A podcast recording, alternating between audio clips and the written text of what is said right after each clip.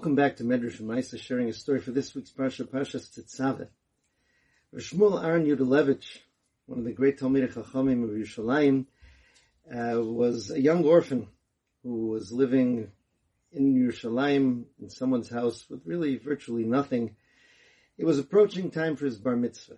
Now, through some fortunate circumstances, he kind of ran away from one school where he had a very unpleasant teacher and ended up in the Eitz Chaim Cheder, where he met Rav Aryeh Levin Zatzal, the famous Yerushalmi Tzaddik, who was the Mashgiach of Eitz Chaim. The Levins took care of him in many ways, and every lunch break he would go to the Levin's house and look through Rav Aryeh's Sfarim.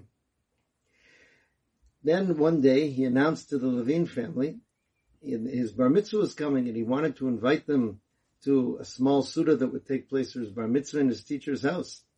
So Rav Aryeh asked him, he said, have you prepared a drasha? And he said, I did. So Rav Aryeh said, no, let's hear. And the Levine family gathered around and Shmuel Aaron said his drasha for the family. When he finished, Rav Aryeh said to his Rebbetzin, he said, no, such a drasha deserves a present. What are you going to give this bar mitzvah boy for a present? So she said, my name's Chana and his name is Shmuel. And it says in the Navi that Chana made a me'il for Shmuel. Chana made a coat for Shmuel. Now, she said, I am able to make a coat for Shmuel Aaron.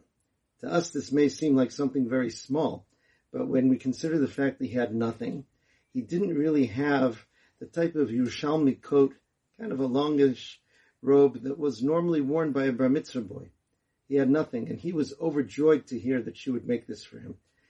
It was a very simple type of thing, made out of simple black cloth. She sewed it at home to the best of her ability and measured it on him, and he was so touched and so moved. And uh, at the bar mitzvah, he wore it and said his drasha again.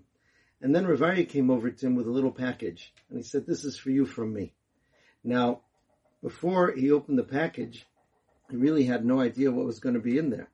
In a very offhand way, Rav Aryeh had asked him, what about tefillin? And he said delightedly, I've got that all worked out because I like to daven in the Neitz minyan, and my friend davens in the next minyan. So he said, I can use his tefillin when I daven in the Neitz minyan. The package that Rav Aryeh gave him contained tefillin. Again, he was overjoyed. Nonetheless, when it came time later, after he had already become the son-in-law of Rabbi Levine. He married their daughter, and the great Talmid Chacham. He named his sefer Me'ilo Shel Shmuel, the Code of Shmuel, showing thanks and gratitude for that special act that Rebbetzin Levine did in making him that coat. Perhaps even more so than the tefillin. In this week's parsha, we learn about the clothing of the Kohen Gadol, one of which was a me'il.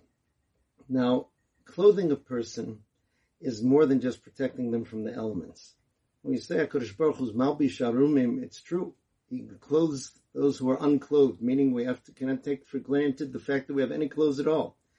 Nonetheless, Rabbi Yochanan used to call clothes mechabdusa, those which give me honor. This doesn't mean the ego type of honor. It lets me feel comfortable in the setting that I'm in. It lets me feel that I'm dressed appropriately. That's a tremendous form of tzedakah.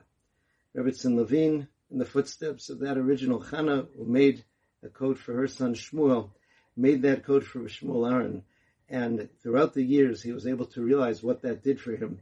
And hence his Sefer, which is learned in Batei Medrash and Yeshivas to this day, carries that name, Me'ilo Shel Shmuel, the Code of Shmuel. May HaKadosh Baruch Hu take care of all of us in our times of need, and may we be able to be Makir Tov, to be grateful to him and to everyone who does good for us. Wishing everyone a wonderful Shabbos, wonderful week.